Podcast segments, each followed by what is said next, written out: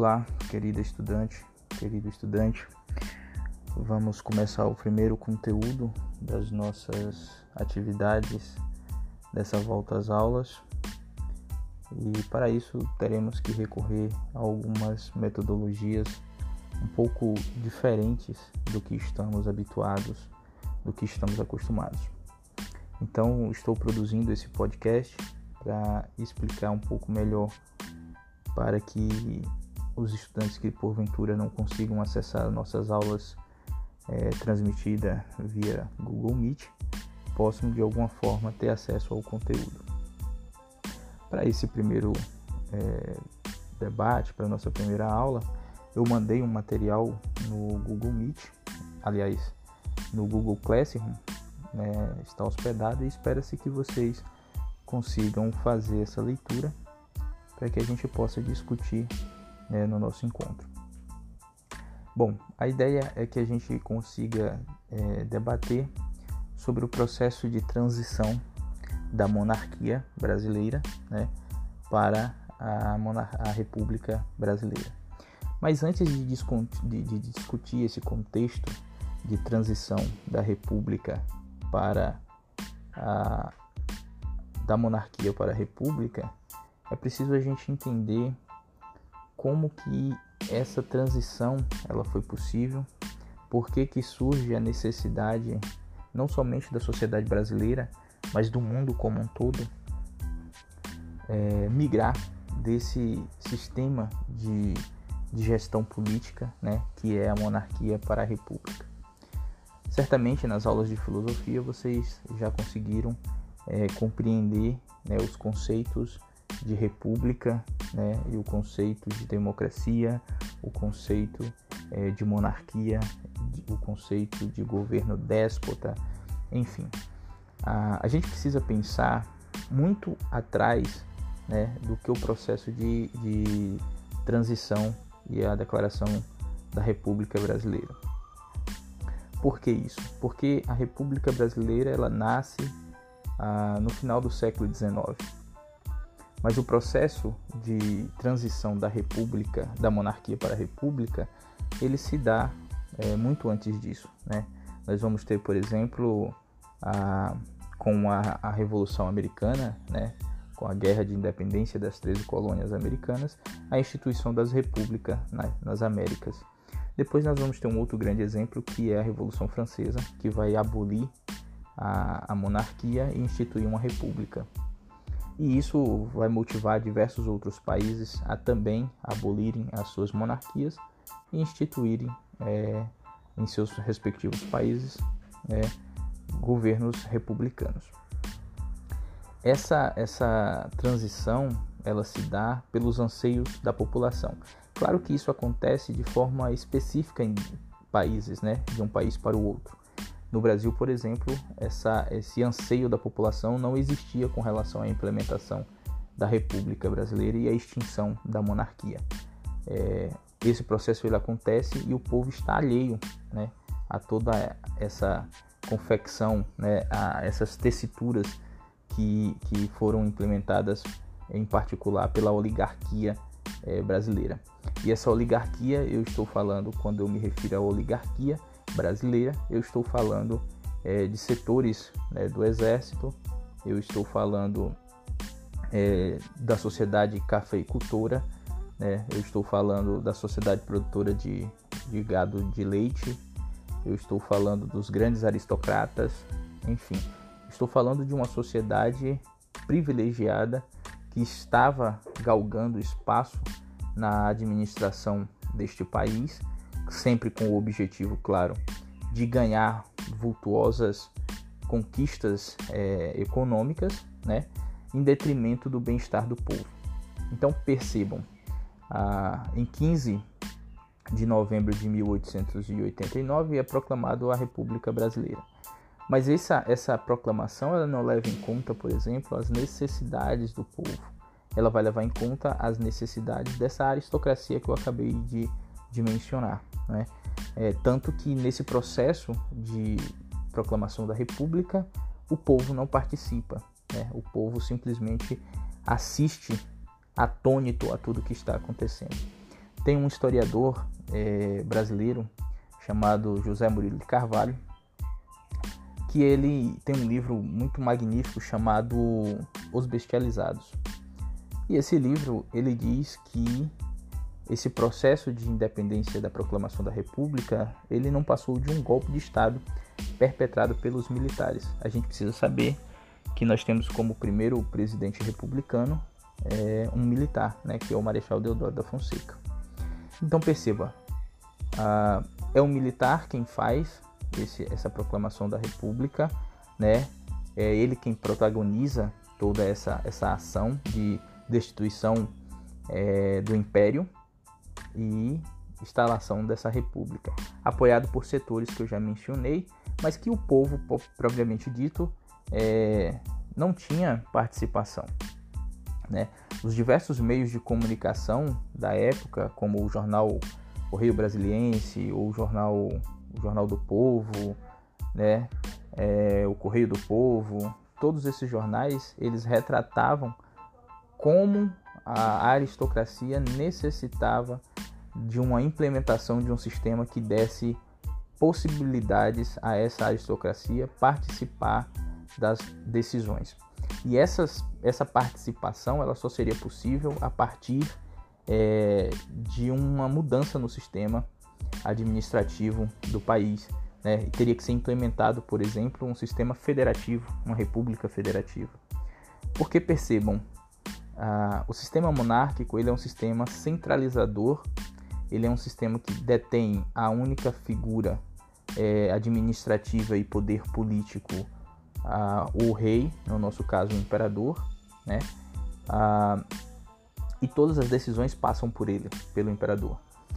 Já no, do ponto de vista de uma república federativa, como eram os anseios da aristocracia, esse poder seria descentralizado, seria distribuído para várias pessoas. Essas várias pessoas, obviamente, usariam o poder político e administrativo a partir é, da concepção da República para os seus bens, é, para o seu bem interesse, né? Então percebam, é, é um processo que ocorre pensado por alguns, mas que influencia a vida de muitos, né? De muitos de todos os brasileiros que existiam naquela época. E se a gente pensar que esse processo ocorre lá no final do século XIX e que nós estamos no século XXI, mas que isso impacta diretamente na nossa vivência de agora. Né? Perceba que não é um fato isolado. Né? Não é porque aconteceu há dois, três séculos atrás que não há né, é, incidência na nossa vida atual, no nosso cotidiano, na nossa forma de organização política e social é, atual. Então, a gente compreender que esse processo de proclamação da República Brasileira, esse processo de transição da monarquia para a República, ele não se dá com a participação do povo. Isso eu estou falando no caso do Brasil, tá? Como eu disse, esse processo de implementação das repúblicas no mundo, elas acontecem de forma muito particular. Por exemplo, é, na França revolucionária, ela acontece por meio de uma revolução, onde o povo participa desse processo de implementação da República e da destituição da monarquia. Nos Estados Unidos, o povo também é, lutam contra sua metrópole, né, a Inglaterra, para proclamar a independência das 13 colônias, tornando-se os Estados Unidos da América. É, Simão Bolivar, na América do Sul, foi um dos grandes idealizadores dos países republicanos, que deu origem à Bolívia, à Venezuela, à Argentina, Uruguai, enfim diversos países que nasceram a partir das lutas. Né? No Brasil, nós éramos, no final do século XIX, o último país né, das Américas a ostentar uma monarquia e fomos também, nas Américas, o único, o último país a implementar um processo de república. Né? Só que essa república do final do século XIX, implementada aí pelos militares, ela tem algumas particularidades. Né? Por exemplo, nós hoje estamos numa república onde podemos participar ativamente né, é, da, da roupagem, da, do pensar da sociedade, né, de como que essa sociedade vai ser estruturada, de como que essa sociedade pode ser pensada de um modo igual para todos, em que todos tenhamos as mesmas oportunidades. E nós fazemos isso, claro, quando é, vamos até as urnas e depositamos os nossos votos né, nesses candidatos que estarão lá para nos representar. Mas claro, no final do século XIX, como eu disse, o povo não fazia parte dessa, dessa confecção, né, dessa identidade, dessa construção dessa identidade republicana no Brasil. E, portanto, é, mesmo sendo uma república, é, o povo não participava. Né? O povo, quando eu digo todos os setores né, das classes sociais, porque isso era destinado a apenas alguns, né? É, alguns podiam fazer participação, alguns poderiam votar, né? Para se ter uma ideia, na Constituição de 1891, né, ficou assegurado o direito do voto para a eleição de seus representantes. Né? O presidente seria eleito para um mandato de quatro anos, ah, os deputados também seriam eleitos, os senadores. Foi é, implementado nessa Constituição a dissolução e descentralização dos poderes, né, dos poderes, é, dos três poderes que constituem a República, né, que é poder executivo exercido pelo pre presidente, ah, o poder legislativo exercido pelo Senado e pela Câmara Federal e o poder é, judiciário exercido aí pelo, pelos magistrados e pelo Supremo Tribunal Federal, como é nos moldes de hoje, né? Mas percebam, quem poderia votar nesse momento? O voto era universal mas só podiam votar homens maiores de 21 anos. Mulheres jovens, como hoje, aos 16 anos vocês podem votar, naquela época não se podia votar.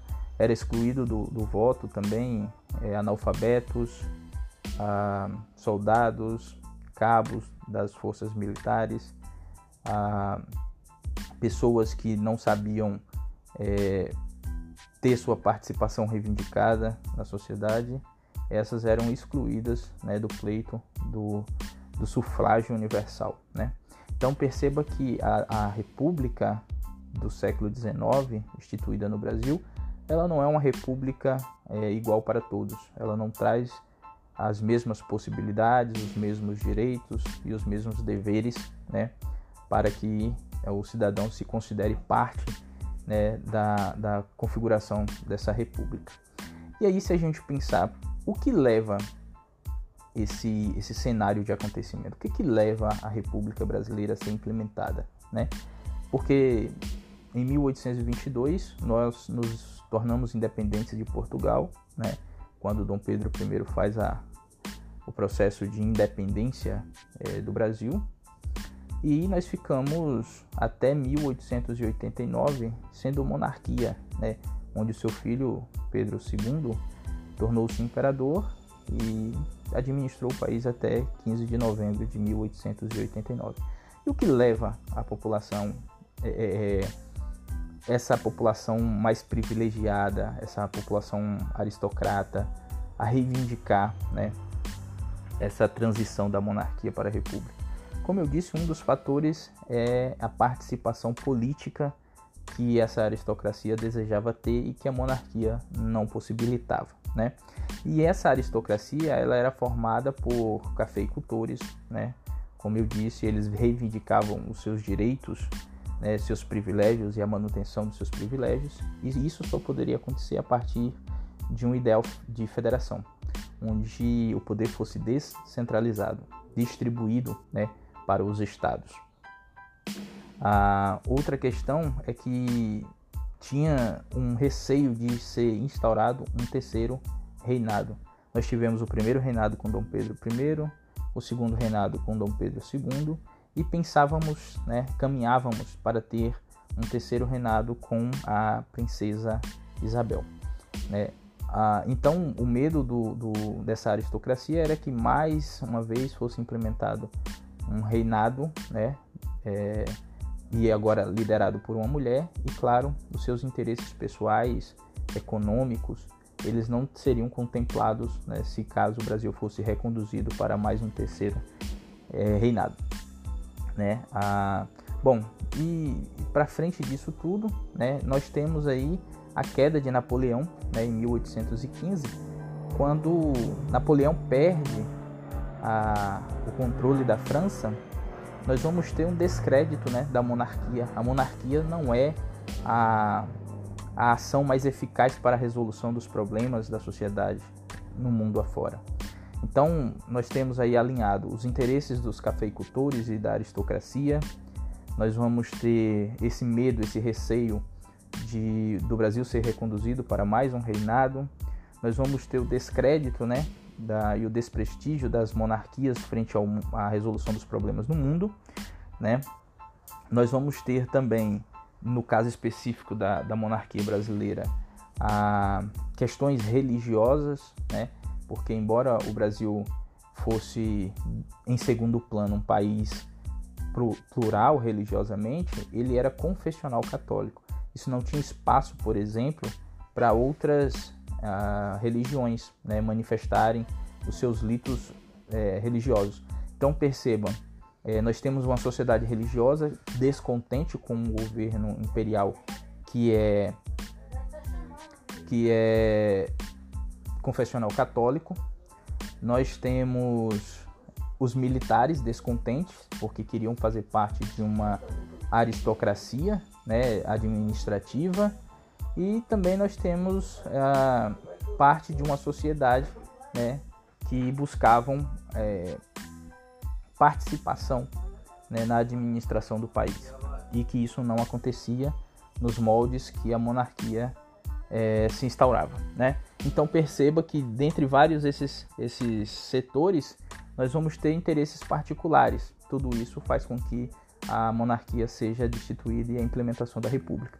Mas é uma república, como eu disse a vocês, uma república aos moldes brasileiro, né? Nós não vamos ter a participação de todos, nós não vamos ter é, o reconhecimento do direito de todos os cidadãos é, brasileiros.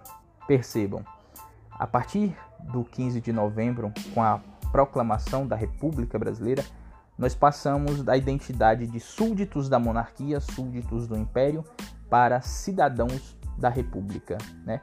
Ah, esse termo cidadão ele só é cunhado ah, no cenário político de república. Ah, até então nós tínhamos ah, como definição que nós éramos súditos né, da coroa súditos do Império Brasileiro, tá? Então perceba o que a gente precisa entender dentro desse processo, gente, só para a gente recapitular e fechar, é que não há uma participação, né, é, efetiva da população.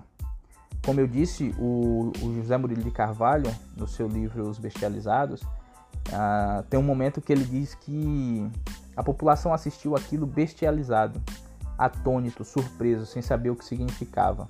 É, na verdade, muitos, e, e na, na, na, capital é, do Império, que nesse momento é o Rio de Janeiro, que depois passa a ser capital da República, né?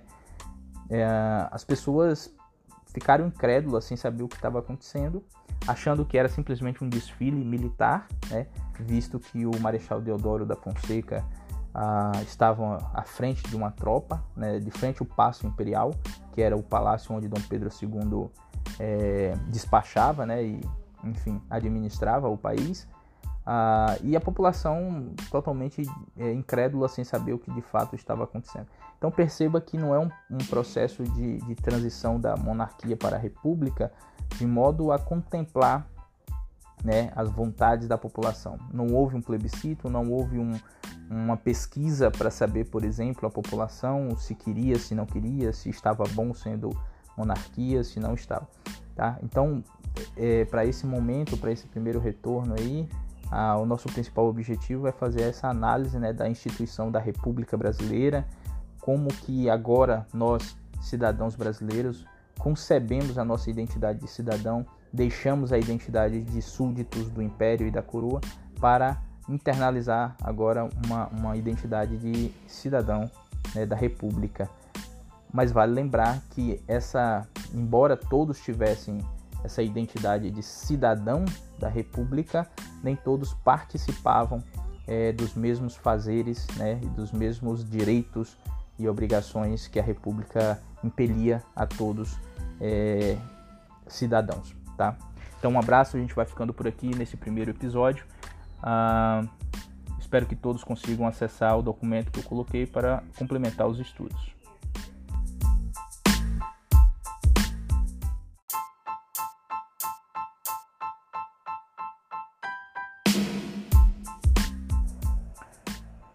Olá, bom dia a todos e todas. Uh, eu sou o professor Wellington e nós teremos aqui uma aula de História para o segundo ano A, segundo ano B, segundo ano C e segundo ano D. É... Nesse momento a gente está recorrendo a diversos meios de gravação é, de conteúdo para os estudantes e estamos buscando as melhores alternativas. Nós sabemos da dificuldade de todos e todas conseguirem acessar o conteúdo a partir da transmissão da aula online. Motivo pelo qual eu estou gravando alguns podcasts para disponibilizar para turmas, né? as turmas que porventura não consiga ingressar. Nós temos que de alguma forma atender às adversidades é, de cada estudante e tentar de alguma forma contemplar. A Heloísa, por exemplo, é aluna do segundo ano D e talvez ela consiga é, de alguma forma ouvindo a aula, né, participando de forma mais é, interligada com os demais colegas, consiga é, socialização e apreensão de uma forma mais significativa do conteúdo. Então, é pensando é, nesses estudantes que requerem uma, uma atenção mais individualizada que eu estou gravando esse podcast. Bom, o nosso, nosso tema para nossa aula é capitalismo. O capitalismo ele é um sistema de produção que desde o século XVIII, final do século XVII, início do século XVIII, ele vem como um capitalismo de comércio, de obtenção de lucro, mas ele nem sempre foi assim. É, no capitalismo nós vamos ter aqui algumas fases, mas especificamente nós vamos ter quatro fases do capitalismo que busca atingir uma maior quantidade de pessoas adeptas a esse sistema para que ele consiga se manter. Porém, o capitalismo ele não é simplesmente um meio de produção, ele é também um meio de geração de problemas sociais. É, nós temos diversos problemas sociais na nossa sociedade e ela, claro, é decorrente desse sistema que nós utilizamos como o sistema de meio de produção, que é o capitalismo. Né? Ah, bom, então o que, que a gente vai trabalhar? Nós vamos trabalhar a origem e as fases do capitalismo, do sistema capitalista, como eu já disse, são quatro fases, né, e onde que surge esse, esse sistema capitalista, né, quais são as características desse sistema capitalista, né, o que, que é o lucro e o trabalho assalariado, por que, que ele fez se necessário, até, até os dias atuais nós utilizamos é, esse meio de, de produção, que é a força de trabalho a partir do salário, né? Como que uma corrente chamada neocolonialismo possibilita essa expansão desse capitalismo, né? A economia de mercado, que é uma, uma das características do capitalismo, que é a venda, a comercialização é, dos produtos produzidos e, e também a globalização. Essa globalização ela é uma ferramenta primordial para a expansão é, do sistema capitalista, porque é a partir da globalização, ou seja, da união, da interligação entre todos os países existentes no globo, né, é, que essa comercialização pode ser feita. Por exemplo, e aí eu vou trazer um exemplo para vocês, a Coca-Cola, obviamente ela não é de origem brasileira, mas ela é comercializada aqui, ela é comercializada na China, ela é comercializada na Índia, o McDonald's da mesma forma. Eles são indústrias norte-americanas que por conta desse processo de globalização pôde ser comercializado e apresentado para o mundo. Então, dificilmente você vai ter algum lugar do mundo onde não se consuma a Coca-Cola, que é um produto originalmente norte-americano. A globalização é basicamente isso, né? É a interligação de um país com outro, mesmo esse país estando tão distante quanto é o caso, por exemplo, da China e dos Estados Unidos ou China e Brasil.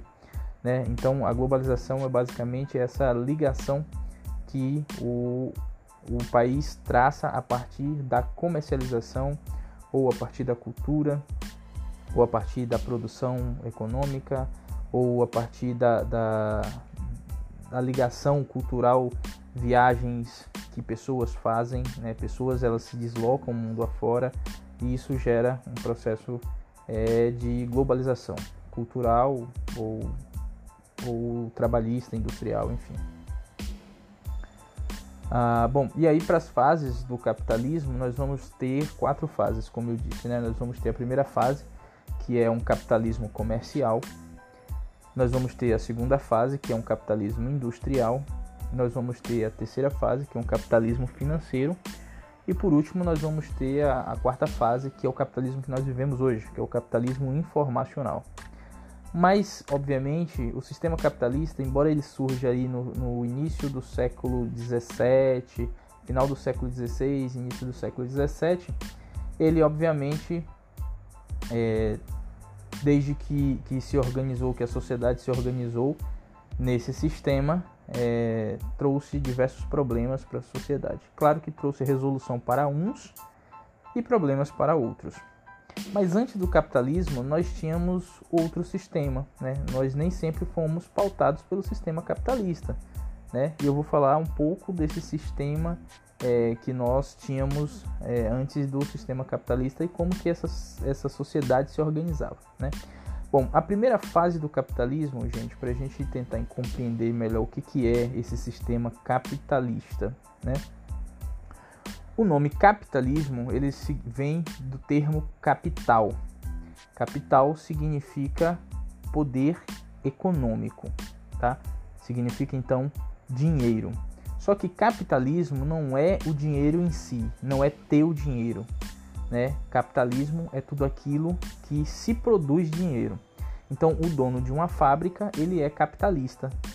Por quê? Porque ele produz alguns itens vende esses itens e com esses itens ele obtém dinheiro. Capitalismo, então, é a propriedade dos meios privados né, de produção.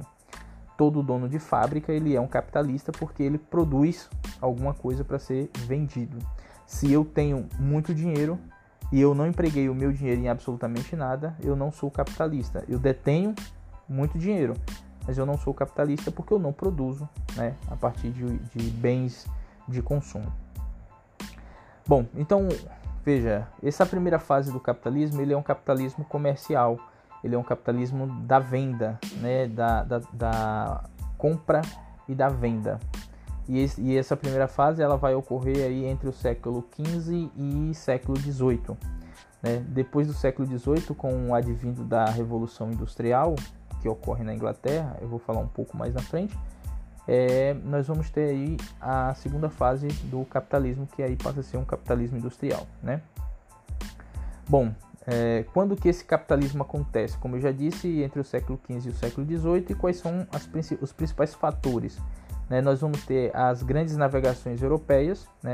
que vai fazer esses descobrimentos de outras é, de outros territórios, vai fazer essa ligação com outras nações, para que isso? Por que isso? Né? Para obter é, novas rotas comerciais.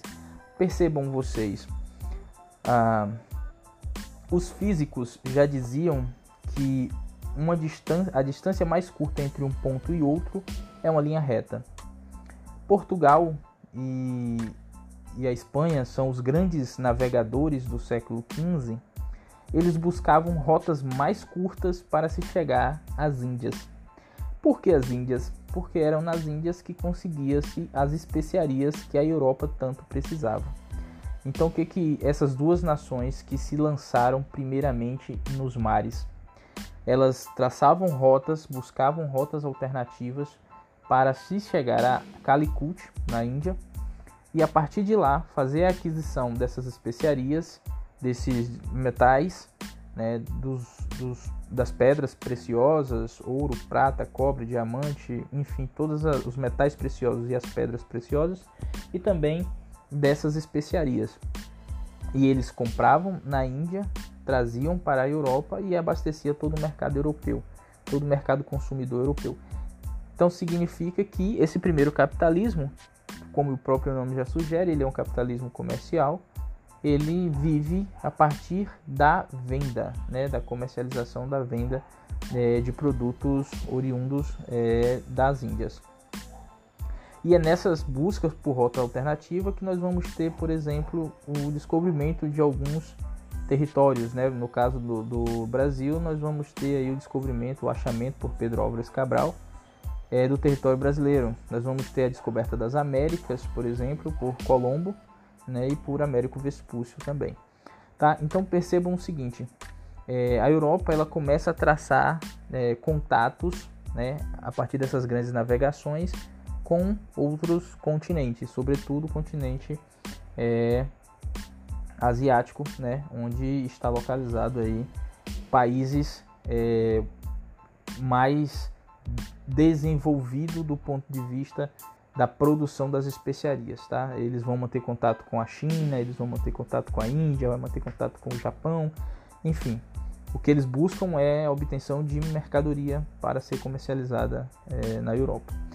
Numa dessas viagens, é, Vasco da Gama tenta contornar ali o Cabo da Boa Esperança, né?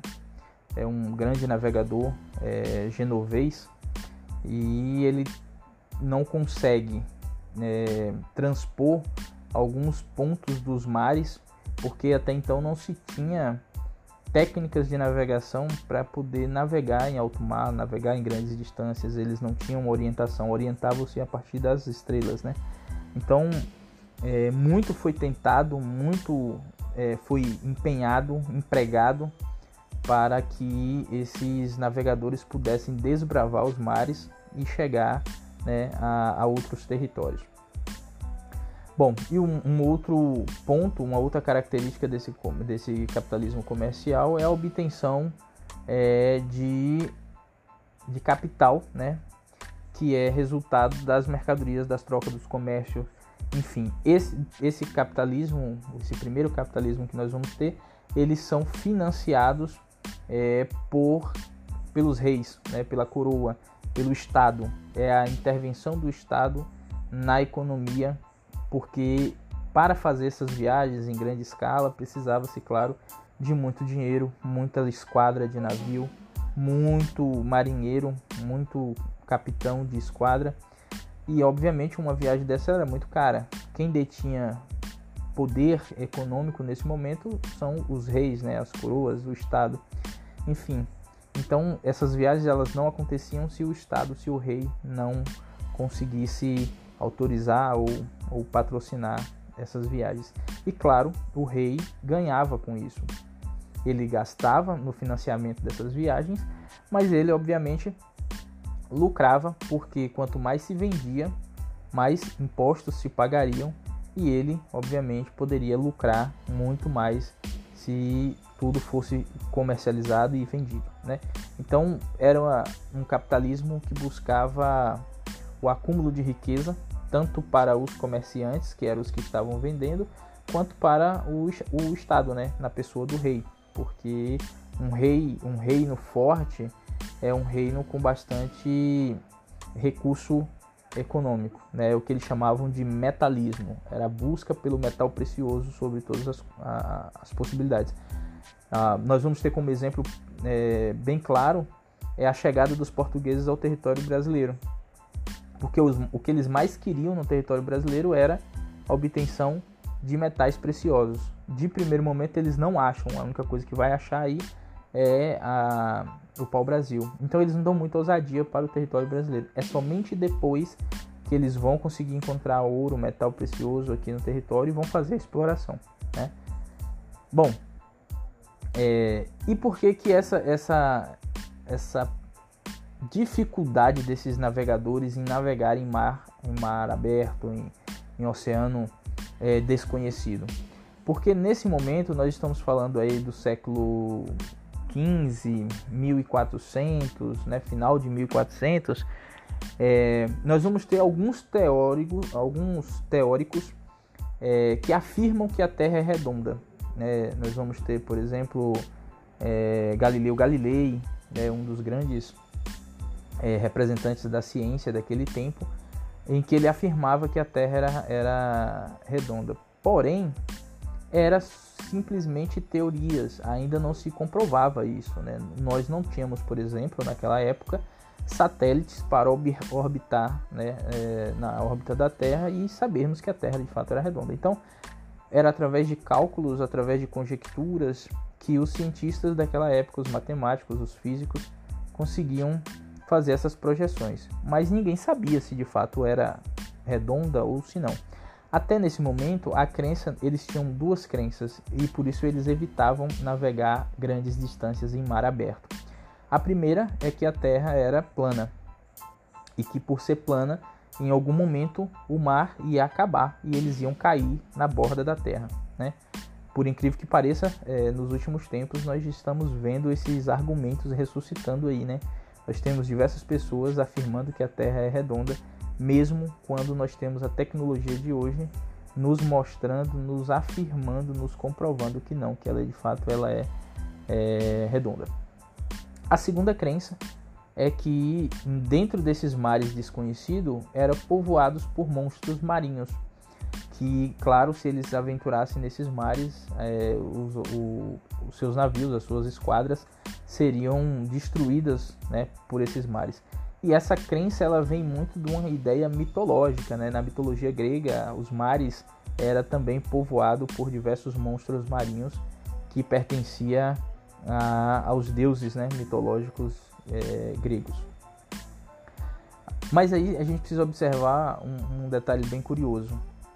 Nós, até os dias atuais, é, com a tecnologia que dispomos, conhecemos apenas 5% dos oceanos ou seja, 95% dos oceanos estão aí desconhecidos. É, existem diversos seres vivos dentro do oceano que o ser humano ainda não conseguiu ter contato, né? Ah, o, que é, o que é interessante porque pleno século 21 com a tecnologia que, que dispomos não conseguimos né, desbravar os mares a gente conhece mais o, o espaço né, do que o próprio oceano né, do nosso planeta. Bom, dentro dessas viagens, como eu já disse, eles buscavam uma política que é chamada de mercantilismo. Né? Essa política mercantilismo significa uma política de comércio, né? é uma política econômica praticada pelos estados absolutistas. Né? E eu disse a vocês que quanto um rei só era um reino só era considerado forte a partir do momento que ele fazia o acúmulo de riqueza, né, o acúmulo de metais.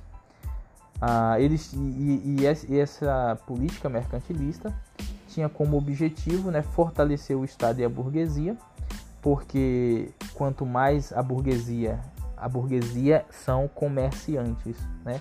Quanto mais a burguesia vendia, mais dinheiro ela tinha e obviamente mais imposto ela pagaria para o Estado fazia com que o Estado tivesse também mais dinheiro, né? E aí, dentro desses objetivos do Estado de obtenção de lucro sobre todas as formas, de todas as possibilidades, juntamente com a burguesia, essa política mercantilista ela vai ter uns princípios.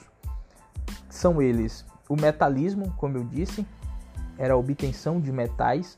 O reino precisava ter um número maior de metal precioso e quando eu falo metal precioso, eu estou falando do, do ouro, do cobre, da prata, enfim, de todos os metais que naquela época eram valiosos para confeccionar moedas e, e, e outras joias, enfim. Ah, tinha também uma balança comercial favorável, né? Que é a balança comercial favorável é você exportar mais e comprar menos dos outros países. Isso faz com que quanto mais você vende para outros países, mais dinheiro entra no seu país. E quanto menos eu precisar comprar em outros países, mais o dinheiro vai permanecer em meu país. Então essa balança comercial favorável é essa ideia de exportar mais, vender mais e comprar menos. É interessante porque essa prática comercial, essa prática econômica, ela ainda está presente né, nos moldes das organizações é, econômicas dos dias de hoje. Ou seja, todo país, nos tempos atuais, querem vender mais e comprar menos, né? importar o mínimo possível para que ele não precise pagar né, uma grande quantidade em em produtos né, vindo de outros países. A outra característica é que nós vamos ter uma intervenção do Estado na economia. Essa intervenção do Estado é, na economia é aquele ponto que eu disse a vocês que o rei financiava as idas, né, as, as navegações desses grandes desbravadores para que eles pudessem manter relações comerciais com outros é, países e, por consequência, trazer grandes riquezas para o seu país. Sem a intervenção do rei, nele essa, essas navegações não funcionavam. Então é preciso a gente entender que o ponto principal dessa política mercantilista é a intervenção do Estado na economia. Sem a, o Estado, sem o rei, a economia não acontecia porque não existiria navegações, não existiria troca comercial, não existiria desbravação né, de outros territórios que ainda não conhecia para se trazer metais preciosos. E por último, eles vão ter um, um princípio do protecionismo. Esse protecionismo está relacionado à, à proteção alfandegária. Todo país que quisesse vender, por exemplo, em meu país, precisava pagar altas taxas para o Estado, ou seja, para a coroa. Né? Ah, isso fazia com que os produtos nacionais fossem valorizados, produtos nacionais no sentido de aquele produto que eu, dentro do meu país, consigo produzir, e se outro é, país viesse vender dentro do meu país, comercializar dentro do meu país o mesmo produto, esse produto sabe, seria muito mais caro por conta do imposto que se paga, né? Do imposto alfandegário ao passo que o meu, que foi produzido dentro do país, não seria tão caro, porque não pagaria essa taxa alfandegária. Então, essa ideia do protecionismo é proteger, como o próprio nome sugere, proteger a economia interna do país. Né? Ah, bom, como eu disse a vocês, é, antes do sistema capitalista, nós tivemos uma outra forma de organização. Vocês, naturalmente, já devem ter é, estudado lá no ensino fundamental, quando vocês estavam concluindo o ensino fundamental 2, no oitavo ano, por aí, vocês devem ter estudado sobre o sistema é, feudalista. Né? O sistema feudal ele é um sistema né, de organização de produção econômica, só que ele tem características diferentes. Obviamente, ele foi substituído pelo sistema capitalista. E por que, que esse feudalismo ele teve que ser substituído? Porque ele já não atendia às necessidades de organização da sociedade é, europeia do século XIV, do século XV. Né? Ah, quando essas navegações, esses comércios começam, né, cria-se essa característica do capitalismo. O capitalismo se sustenta a partir da venda, né, da comercialização. O feudalismo não. O feudalismo ele é um sistema de produção de subsistência. O que, que significa isso? Significa que no meio do feudalismo produzia-se para sobreviver. Não existia a figura do comerciante impulsionando o, o, as grandes navegações para a obtenção de mercadorias e a comercialização dessas mercadorias. No sistema feudal, isso não existe. Né? Outra questão é que no sistema feudal o principal símbolo de poder são as terras. No sistema capitalista, não. O principal símbolo de poder é a propriedade privada. Lembra que lá no início da nossa, do nosso podcast eu disse a vocês que uh, é capitalista aquele que detém a propriedade dos meios de produção. Então o capitalismo ele tem como principal característica a propriedade privada, ao passo que no feudalismo a principal característica, o principal símbolo de poder é terra. Quanto mais terra o senhor feudal tem, mais poder político e econômico ele detém, né? Outra, outra questão é que dentro do sistema feudalista nós vamos ter uma sociedade com a pirâmide muito é, acentuada, ou seja, muito clara. Nós temos o senhor feudal que está no topo da pirâmide, acima dele somente o rei, e nós vamos ter é, os vassalos, né, os servos, os suceranos, que são servos desse senhor feudal. Eles não são escravos, embora tivesse escravos nessa sociedade feudal, mas eles não são escravos. O servo é uma coisa, escravo é outra. Dentro do sistema capitalista não existe a figura do servo, não existe a, figura, do sucerano, não existe o vassalo e não existe o escravo. Existe o trabalhador livre que vende a sua força de trabalho a partir da troca de um salário mensal. Né? Essa é uma das características. Ah, e outra característica do capitalismo, como eu disse, é a produção com o objetivo de ampliar o lucro. Quanto mais eu produzo, mais eu tenho um produto e mais eu vou conseguir comercializar. Quanto mais eu vendo, mais lucro, mais dinheiro eu tenho. Né? Essa regra do comércio, é, da, da forma como o comércio é, é feito, a gente conhece no dia a dia. Né? Quando você vai, por exemplo, é, a feira livre, você vê que há uma disputa entre feirantes para quem venda mais. Né? Todo mundo quer vender, porque obviamente quanto mais você vende, mais é, lucro você obtém. Tá? Então, antes do sistema capitalista, nós vamos ter aí um sistema feudal, né, o sistema feudalista. E esse sistema feudal ele vai entrar em desuso por diversas questões. A primeira delas, é, a gente pode pensar é, nas mudanças climáticas. Né? A mudança climática ela vai trazer uma consequência muito grande para o feudalismo. Por que isso, professor?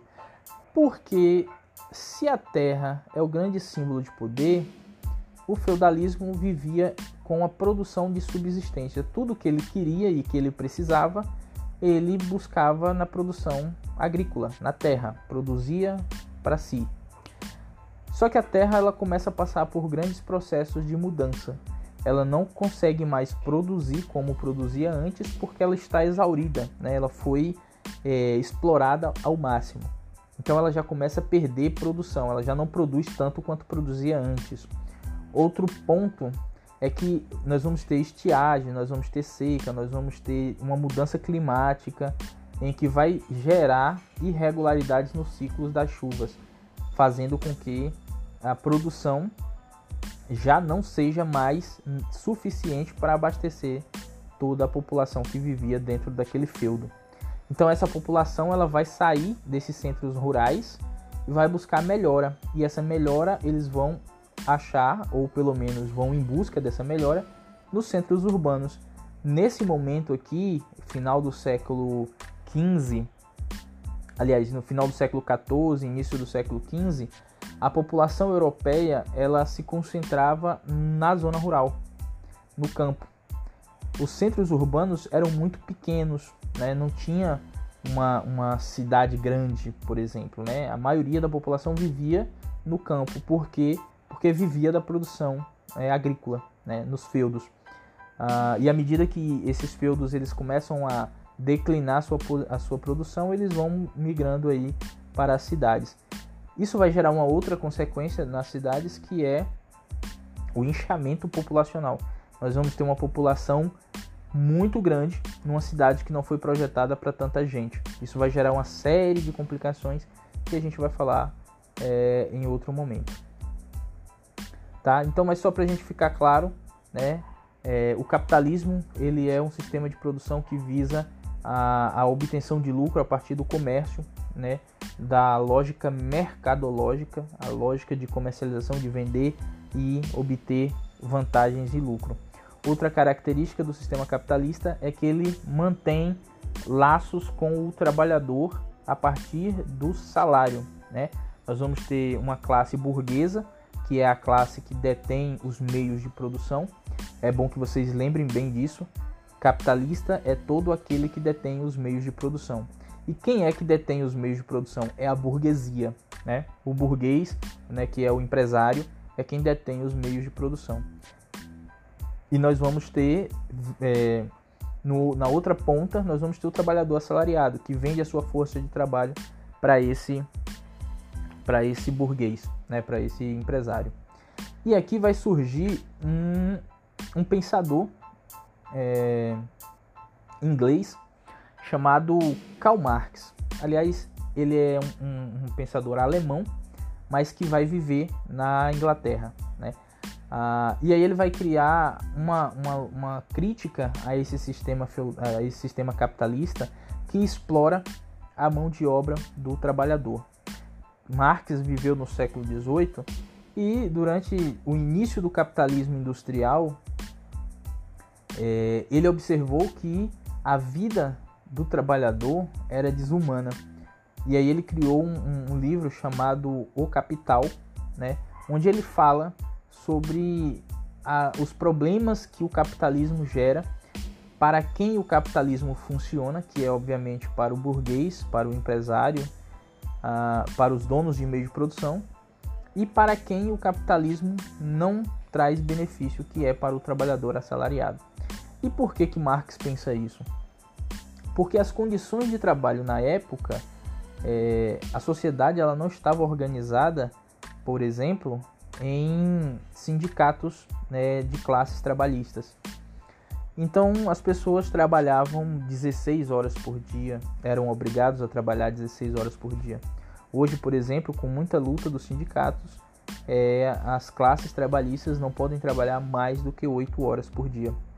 Mas quando surge essa ideia capitalista é, de produção industrial, as pessoas trabalham 16 horas por dia. Outra característica é que ganhavam um salário muito pequeno, mal dava para se alimentarem. Então isso era obrigado é, que toda a família trabalhasse. Os homens trabalhavam, as mulheres trabalhavam, as crianças trabalhavam. E não existia, obviamente, é, a, a, ideia de criança, né? A, a, o conceito de criança que nós temos hoje, que a criança precisa ter a infância, precisa estudar, precisa ter o lazer. Não, nesse final do nesse século XVIII, a criança ela é vista também como uma força de trabalho. Ela precisava trabalhar para complementar a renda familiar. Mas o que, que é, é interessante a gente observar? Essa exploração da força de trabalho é, promovida pelo burguês, ela vai ser uma exploração desigual. Porque percebam, é, homens ganhavam uma quantidade para trabalhar 16 horas, um salário para trabalhar 16 horas. As mulheres trabalhavam também 16 horas, mas ganhavam somente metade do que os homens ganhavam. E as crianças também trabalhavam 16 horas e ganhavam apenas metade do que as mulheres trabalhavam, para exercer os mesmos trabalhos, as mesmas funções. Né? Então perceba que o capitalismo ele é um capitalismo é, de desigualdade, que para o trabalhador foi trazendo inúmeros problemas. Então Marx observou que esse sistema capitalista ele era um sistema de desigual. Ele era um sistema que gerava desigualdade na vida das pessoas. Além disso, Marx criou um conceito chamado mais-valia. Né? Prestem bem atenção nesse conceito. Para Marx, é, tudo que o trabalhador produzia deveria pertencer a ele. Na sua obra O Capital, Marx disse o seguinte: Se o trabalhador tudo produz, a ele tudo pertence. Qual é a lógica de Marx? É que sem o trabalhador, a burguesia não opera suas máquinas nas fábricas. O dono da fábrica ele precisa do trabalhador para operar, né, do operário para operar as suas máquinas. E quem faz a produção é o trabalhador. E não faz sentido para Marx que o trabalhador trabalhe, produza determinado bem e que depois ah, ele receba apenas uma parcela daquilo que vale aquele bem que ele produziu. Vou trazer como exemplo: é, o trabalhador produz um, um lençol. Né? Nesse momento, nós estamos falando aqui, por exemplo, da indústria têxtil, a indústria de produção de tecidos. Ah, e aí produzia-se um tecido. O trabalhador produzia-se um tecido. Só que o burguês vendia aquele tecido por determinado valor. Vou trazer como exemplo 300 reais. O trabalhador produzia por mês 30 tecidos. Mas ele ganhava apenas o valor de um tecido. Ele ganhava um salário aí de 300 reais. Um exemplo tá, pessoal? Só a título de exemplo para a gente conseguir compreender. Ah, e os outros 29 que foram comercializados, quem produziu foi o trabalhador. mas essa, esse lucro desses outros 29, o valor referente a esses outros 29, ficava para o burguês, dono da fábrica. Aliás, não só ficava, fica, né, para o burguês dono da fábrica. E aí Marx dizia que isso era mais valia. O trabalhador vendeu a sua força de trabalho, produziu o bem de consumo e ele não ganha o suficiente para comprar aquilo que ele produziu. E para Marx isso não era justo. O trabalhador deveria ter direito a tudo aquilo que ele produziu.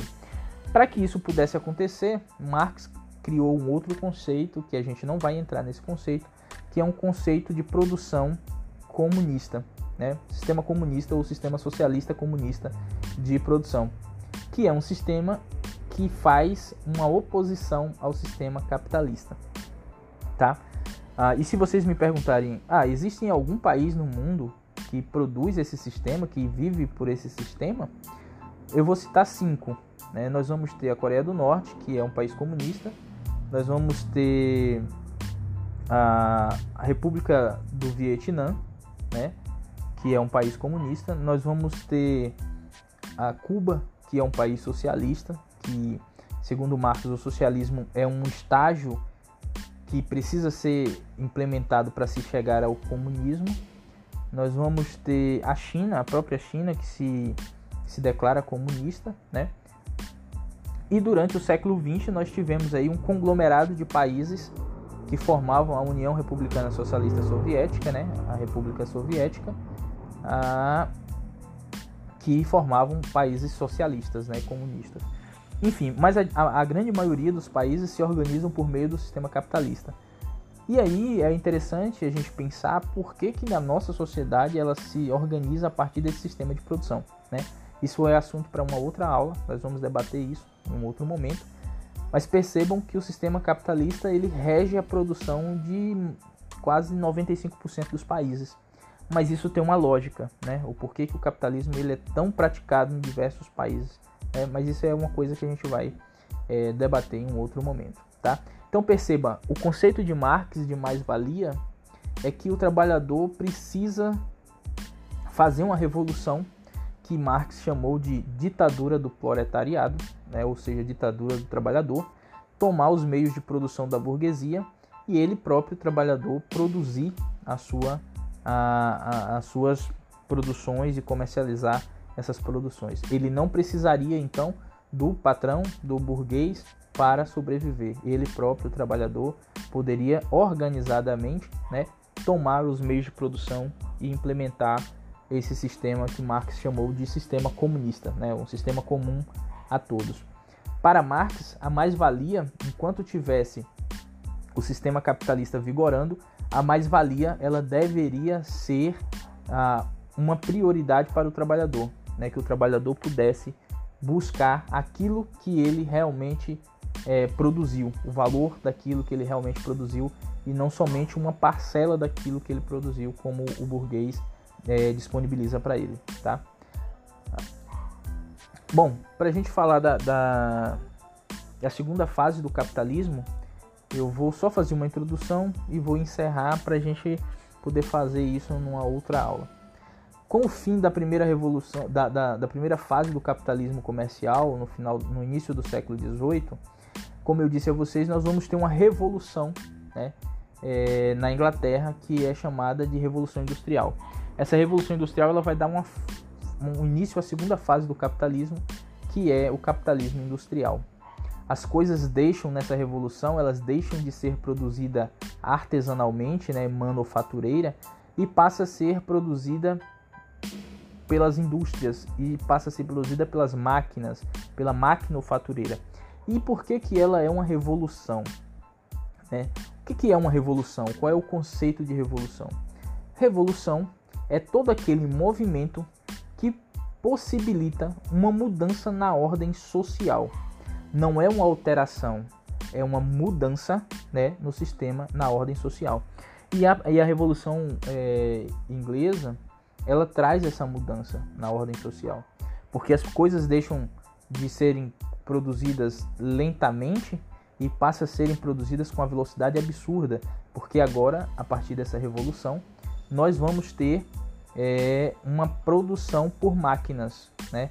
É, máquinas a combustão, né? máquinas a vapor, máquinas a, na segunda revolução industrial. Nós vamos ter a, a invenção do motor a combustão, né? que vai funcionar a partir é, de derivados, é, aliás, a partir da, da elétrica e de derivados de, de, de produtos de combustão. Então, a, a revolução é, industrial ela vai possibilitar uma alteração na ordem social, não somente é, na Europa, né, na Inglaterra do século XVIII, mas em todo o mundo, né?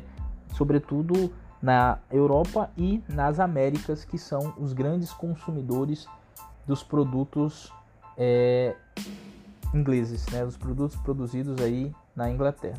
Mas esse é tema para a segunda parte da nossa aula. Né? Nós vamos iniciar aí com a segunda fase do capitalismo, que é o capitalismo industrial, e a gente vai trabalhando aí como que esse capitalismo industrial ele se estabeleceu na Europa do século XVIII e como que ele influenciou a vida da sociedade é, até os dias atuais. Ok, pessoal? Então, um abraço a todos e todas.